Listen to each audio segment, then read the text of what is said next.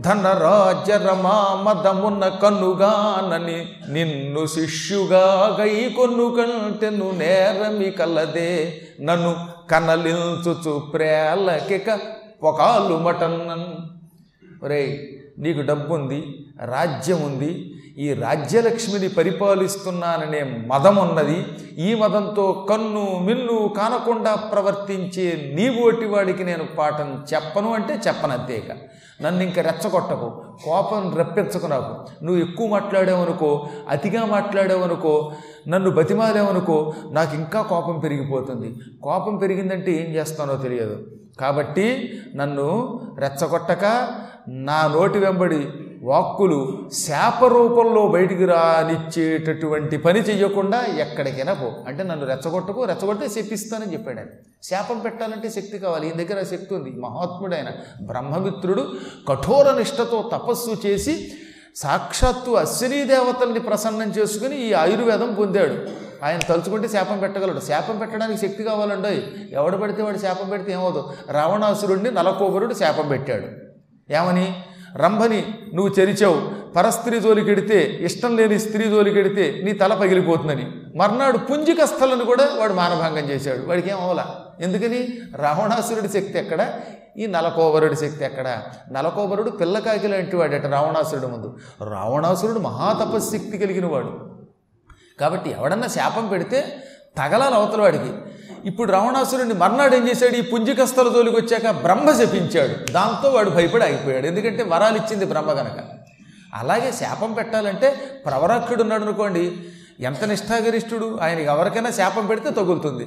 ఈ బోడి వరుదిని ఆయన ఏం చేయగలదు? ఆవిడ ఎంత సౌందర్యవతి అయినా దేవకన్య అయినా కలిగంధరుడు లాంటి వాడి శాపం పెట్టగలదు. కానీ అత్యంత నిష్ఠాగరుడైన ప్రవరుడు జోలికి వస్తే ఎగిరిపోతారు. ప్రవరుడు తలుచుకుంటే అగ్గిని వచ్చి ఆయన పట్టుకున్నాడు.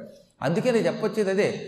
మనం ఒక లెవెల్ ఉంటేనే అవతల వాడిని శపించగలుగుతాం. మనకే శక్తి లేకపోతే అవతల వాడిని శపిస్తే ఏమవుతుందండి మన కోపం వచ్చినప్పుడల్లా నీ జిమ్మడిపోను అని ఆ కుళాయిల దగ్గర తిడితే పడిపోతుందా?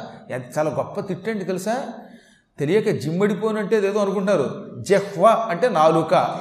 అది ప్రకృతి. ప్రకృతి వికృతి చదువుకున్నారుగా భాషలో. ఆ జహ్వ అనే శబ్దం జమ్మ అవుతుంది. జమ్మ పడిపోను అంటే నీ నాలుగు పడిపోను అంటే నీ నోరు పడిపోను అని తిడుతున్నాం మనం. కుళాయి దగ్గర కూర్చుని. కుళాయి దగ్గర కాసిన బింది నీళ్ళు పక్కవాళ్ళు పట్టుకుంటేనే నీ నాలుగు పడిపోవాలి నోరు పడిపోవాలని శాపం పెడితే ఈ బోడి చేప తగులుతుందా? అవతల వాడు మరీ చవట్లయితే చెప్పలేం కానీ ఓ మాదిరివాడికి శాపం తగలదు. శాపం తగలాలంటే మన దగ్గర ఎంత శక్తి కావాలండి? పిచ్చి పిచ్చి మాటలు మాట్లాడితే అవతల వాడికి ఎంత తగలో సరిగదా? ఒక్కొక్కప్పుడు ఈ మాట వెనక్కి తిరిగి వచ్చి వజ్రాయుధమై వీణ్ణే పడగొడుతుంది. ఆ విషయం తెలుసు పాపం ఇందీవరాక్షుడికి నువ్వు అవతలకు పో అనగానే ఈయన కొంచెం భయం వేసింది. మహానుభావ ఎందుకులే ఇన్నేసి మాటలు మాట్లాడతావు? నాకు డబ్బుందని అహంకారం ఉందా?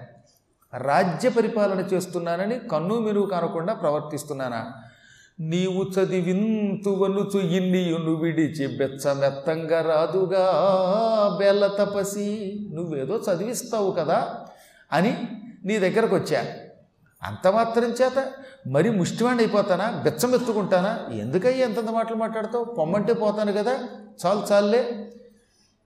నీ వెజ్జుదనం వేళ నువ్వు నేర్పే వైద్యం నాకెందుకు? అని లోపల కొత్త కొత్తలు ఆడిపోతూ ఆయన దగ్గర ఎక్కువ మాట్లాడితే చెప్పిస్తాడు. కానీ తిట్టిన తిట్లు లోపల బాగా తప్పింప చేస్తున్నాయి. హృదయం తప్పిస్తోంది. మాట్లాడితే ఆయన చెప్పిస్తాడు. ఎలా ఇప్పుడు?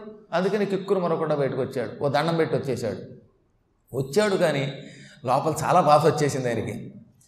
హారి బ్రహ్మమిత్రుడా వైద్యం నేర్చుకుని ప్రజలకి చికిత్స చేసి ఆ పుణ్యంతో వైకుంఠానికి వెళ్ళాలనే ఆశతో వస్తే ఎంతోమంది పెద్దల్ని సేవించినటువంటి మంచి ప్రవర్తనతో నేనొస్తే ఏదో కొన్ని లోపములు నాలో కనిపెట్టి ఆ మాత్రమునకే నోటుకొచ్చినట్టు తిడతావా? వైద్యం నేర్పకపోతే నేర్పకపోయావు. నన్ను ఇంతవరకు మా అమ్మ తిట్టలేదు నాన్న తిట్టలేదు నువ్వు తిడతావా? నీ దగ్గర నుంచి వైద్యం పొందకపోతే నేను గంధర్వుండే కాదని మేసం వెలిసేయడానికి ఆకుపచ్చ మేసం ఉండేది ఈ గంధర్వులకి దేవతలకి కొంచెం మేసం ఆకుపచ్చ రంగులో ఉంటుంది అదేమిటో. లక్షణాల పురుషుడికి రాగి మేసాలు దేవతలకి పచ్చ మేసాలు అని సామెత ఉండేది. మరీ దుర్వ్యసనాల పరుడికి ఈ మీసాలు రాగి రంగులోకి వస్తాయట. బాబాయ్ నేను అనలేదు. వ్యాసులు వారు చెప్పారు. అలాగే దేవతలకి ఆకుపచ్చ రంగులో ఉంటాయట. అలాంటి ఆకుపచ్చ రంగులో మీసాలు తిప్పాడు. కంటే బ్రాహ్మణుడెన్ని కారుల రచన గర్విల్చి వీరెల్ల నా పాత్రులే విద్యకు ఎట్లు? ఇదినే గైకొందునంచున్ మదిన్ కెంటెంపున్ చలమొప్పతిల్ల కపటాంతే వాసినై. శాంబరిల్ గొంటున్ దందము మార చెచ్చలయడన్ కూర్చుండి శిక్షారతిన్. ఈతడు అక్కడి నుంచి వెళ్ళిపోయి తనలో తానులే అనుకున్నాడు. ఈ విప్రుడు ఎన్ని కారు కోతలు కూశాడు ఎన్ని తిట్లు తిట్టాడు. ఇక్కడ ఇంతమంది శిష్యులు ఉన్నారు ఆయన దగ్గర. ఏ వీళ్ళంతా నాకంటే గొప్పవాళ్ళ? వీరంతా నిష్ఠాగరిష్ఠులా? నేను నిష్ఠ లేనివాడినా ఆ మాత్రం పంచి కట్టుకున్నంత మాత్రం చేత విభూతి పెట్టుకున్నంత మాత్రం చేత గొప్పవాళ్ళు అవుతారా? పంచి కట్టుకోకుండా ఉన్నంత మాత్రం చేత నేనేమైనా దుర్మార్గుణ్ణా? వాళ్ళేమో విద్యకి పాత్రుడా నేను అపాత్రుణ్ణా? సరేలే చూస్తాను. నేను మాత్రం గంధర్వరాజు పుత్రుణ్ణి కానా గంధర్వరాజుని కానా? ఏమైనా నీ దగ్గరే విద్య నేర్చుకుని నీ గొప్పతనం ఏమిటో లోకానికి చాటుతాను. నేను విద్య నేర్చుకోవడం అంటూ వస్తే నీ దగ్గర నేర్చుకుంటాను. అది పట్టుదల. ఈ విద్య ఇంకెవరన్నా నేర్పుతారు కావాలంటే ఎవడొద్దన్నాడో వాడి దగ్గర చదువుకోవాలనే పట్టుదల కలిగింది దీనికి. అందుకని నీ దగ్గర విద్య నేర్చుకుంటాను. తర్వాత ఎకశెక్కాలాడతా నేను. నాకు నేర్పనంటావుగా? ఎలా నేర్పవో చూస్తాను. అని వెంటనే ఏం చేశాడు? చెప్పానుగా మీకు గంధర్వులకి మాయలు ఉంటాయి శాంబరీ మాయ శాంబరీ మాయతో ఈ శిష్యుల్లో ఒక శిష్యుడిగా మారిపోయాట. శిష్యుల్లో చాలామంది ఉన్నారు. ఆ శిష్యులలో ఒక శిష్యుడు ఎలా ఉంటాడో అచ్చం అలాంటి శిష్యుడి రూపం ధరించాడు. ఈ శిష్యుడిని తీసుకెళ్ళి ఓ చాట రహస్యంగా మాయ చేసి నిద్రపుచ్చేశాడు. ఓ కుర్రాళ్ళలో ఒక ఆయన ఉన్నాడు అనుకోండి. ఏ పుల్ల లే పుల్లయ్యో లేకపోతే ఎల్లయ్యో ఎవడో ఒక ఆయన. ఈ పుల్లయ్యనో ఎల్లయ్యనో తీసుకెళ్ళి తన మహామాయతో కొండగుహలో దాచేసేట. అచ్చం వాడి వేషం ధరించేట. ఈ విధంగా కపటాంతే వాసిన కపట శిష్యుడిని అయ్యాను. వాడెవడో వేషం ధరించాను. మహామాయతో నేను ఆ వేషంలో గురువు గారికి ఎదుర్కొంటే వినయంగా కూర్చొని గురువు గారండి గురువు గారండి అని పూర్వం కంటే ఎక్కువ సేవ చేశాను. నన్ను ఆయన ఆ మాయమైపోయిన శిష్యుడనే అనుకున్నాడు పాపం. ఆయనేం పెద్దగా పట్టించుకోలేదు. చక్కగా ఆయన్ని సేవించి ఆరు ఆరు నెలల్లో మొత్తం వేదం అంతా నేర్చుకున్నాను. ఆయుర్వేదం అంతా ఆరు నెలల్లో నేర్చుకున్నట్ట. మామూలుగా శిష్యులకి పూర్తిగా వైద్యశాస్త్రం రావాలంటే కనీసం పదేళ్ళు పడుతుంది. కానీ ఈయన గంధర్వుడు కదండి అపార ధారణా శక్తి ఎక్కువ జ్ఞాపక శక్తి ఎక్కువ. మంచి జ్ఞాపక శక్తి ఉన్నటువంటి వాళ్ళకి విద్యలు తొందరగా వస్తాయి. ఆరే ఆరు నెలలలో అష్టాంగకమైన మొత్తం ఆయుర్వేదం నేర్చుకున్నాడు ఆయన. ఈ కాయ బాల గ్రహ ఓర్ధాంగక దంష్ట్ర జర శల్య ఇత్యాది విద్యలన్నీ నేర్చేసుకున్నాడు చకచక. నేర్చుకుని ఆరు నెలలు అయ్యాక ఇప్పుడు నాకు విద్యలన్నీ వచ్చినట్టేనా అనుకుని గురువుగారి దగ్గరికి వెళ్ళి ఏం ఎరగనట్టుగా ఈ మారువేషంలోనే గురువుగారు మొత్తం విద్య వచ్చిందా? అన్నట్ట. అంతా వచ్చిందిరా ఇంకొక పిసర మిగిలింది అన్నట్టు ఆయన. అదేమిటది? నీకు కుష్ఠరోగం క్షయరోగం ఇవి తగ్గించే ఒక్కటి మాత్రం పూర్తిగా నేర్పలేదు. తర్వాత ఆహారం ఎడాపెడా ఇష్టం వచ్చినట్టు తినేవాడికి కొన్ని రోగాలు వస్తాయి. దానికి ఇరుమూడు రుచుల విరసపు రోగం అని పేరు. మొత్తం మొత్తం రుచులు ఆరుంటాయి. ఈ ఆరు కలిపి షడ్రుచులు అంటారు. తీపి కారం మళ్ళీ పులుపు వగరు చేదు కటుత్వం ఈ ఆరింటికి కలిపి ఏమని పేరు అనమాట షడ్రుచులు. ఈ షడ్రుచులు ఎంత పడాలో అంత పడాలి. కడుపులో ఇందులో ఏది తక్కువైనా ఆ మనిషికి రోగం వస్తుంది గుర్తుపెట్టుకోండి. నాకు పట్టం లేదో అయి పట్టం లేదో అని పూర్తిగా తీపి తినడం మారేసినా అనారోగ్యం వచ్చి ఎముకలు దెబ్బతింటాయి.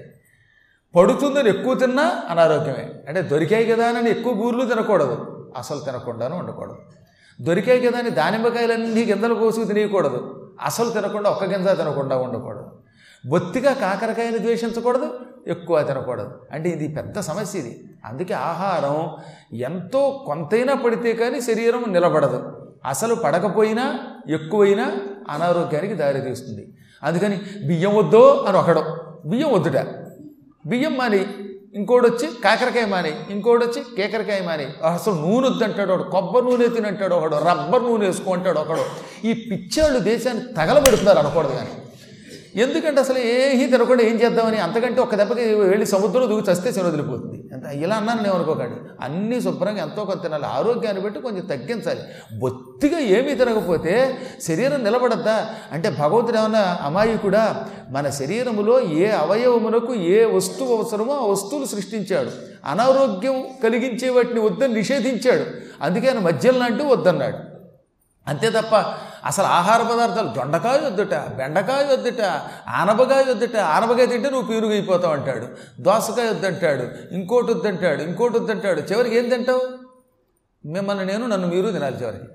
కాబట్టి అలా వందేళ్ళు బతికే కంటే తొందరగా పోవడం కూడా సుఖం. అందుకని శుభ్రంగా నేను మాత్రం ఏం చేస్తున్నానంటే ఏదో ఒకటి రెండు తగ్గించి అంతో ఎంతో ఏది కనబడేది తినేసేసి శుభ్రంగా తినేయండి ఈ రోజు నుంచి. కాకపోతే ఆరోగ్యాన్ని దృష్టిలో పెట్టుకుని అతిగా తినకండి. మితం మంచిది. మితభుక్కు హితభుక్కు. మనకు ఒకనొకప్పటి గొప్ప ఘట్టం అది. చరకుడు అని పేరు కలిగిన ఒక మహాత్ముడు ఉన్నాడు ఈ చరకుడు వైద్యశాస్త్రం రాద్దామనుకున్నాడు. వైద్యశాస్త్రం కోసమని అశ్వినీ దేవతల్ని ప్రార్థించాడు.